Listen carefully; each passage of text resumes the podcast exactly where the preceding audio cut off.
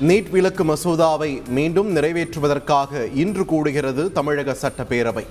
புனித ஜார்ஜ் கோட்டையில் நடைபெறும் கூட்ட நிகழ்வுகளை நேரலையில் ஒளிபரப்ப ஏற்பாடு. எல்லை தாண்டி மீன் பிடித்ததாக கூறி பதினாறு ராமேஸ்வரம் மீனவர்கள் கைது. மூன்று படகுகளையும் பறிமுதல் செய்தது இலங்கை கடற்படை. மீனவர்களிடையே கொந்தளிப்பு.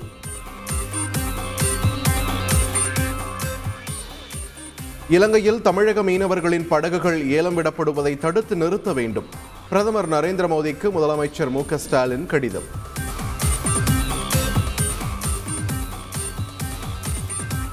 கலகலப்பாகிறது நகர்ப்புற உள்ளாட்சி தேர்தல் களம்.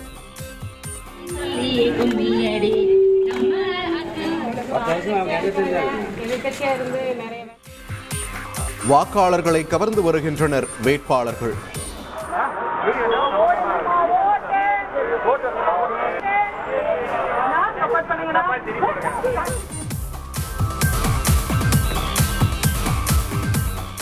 கடம்பூர் முதல்நிலை பேரூராட்சி தேர்தல் ரத்து. வழிகாட்டு நெறிமுறைகளை மீறிய அலுவலர்கள் மீது நடவடிக்கை எடுக்க தூத்துக்குடி ஆட்சியருக்கு தேர்தல் ஆணையம் உத்தரவு. எட்டு மாத கால ஆட்சியில் எழுபது சதவீத வாக்குறுதிகளை நிறைவேற்றியதாக முதல்வர் ஸ்டாலின் பெருமிதம். எடப்பாடி பழனிசாமி தனது சொந்த மாவட்டத்திற்கு என்ன செய்தார் என்றும் கேள்வி. நகர்ப்புற உள்ளாட்சி தேர்தலில் தக்க பாடம் புகட்டுவோம். போட்டியில் இருப்பது தனி மனிதர்கள் அல்ல இரட்டை இலை என்றும் ஓபிஎஸ் இபிஎஸ் அறிக்கை. தமிழகத்தில் மேலும் ஐயாயிரத்து நூற்று நான்கு பேருக்கு கரோனா. ஒரே நாளில் பதிமூன்று பேர் உயிரிழந்ததாகவும் மருத்துவத்துறை தகவல். கோவின் இணையதளத்தில் தடுப்பூசி பதிவுக்கு ஆதார் எண் கட்டாயம் அல்ல. ஒன்பது வித அடையாள அட்டைகளை பயன்படுத்தலாம் என்றும் உச்சநீதிமன்றத்தில் மத்திய அரசு தகவல்.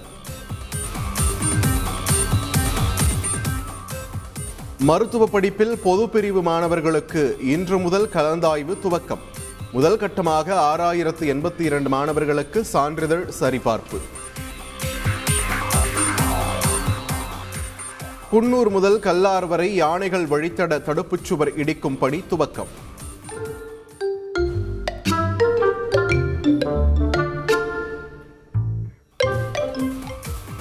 தமிழக முதன்மை வன உயிரின பாதுகாவலர் உத்தரவின் பேரில் நடவடிக்கை. ஆயிரத்து தொள்ளாயிரத்து அறுபத்தி இரண்டாம் ஆண்டு தேர்தலுக்கு பின் தமிழக மக்கள் காங்கிரஸ் கட்சியை ஏற்கவில்லை என மக்களவையில் பிரதமர் மோடி பேச்சு. ஒடிஷா உள்ளிட்ட பல்வேறு மாநிலங்களில் காங்கிரஸ் கடைசியாக ஆட்சி செய்த ஆண்டுகளை பட்டியலிட்டு விமர்சனம்.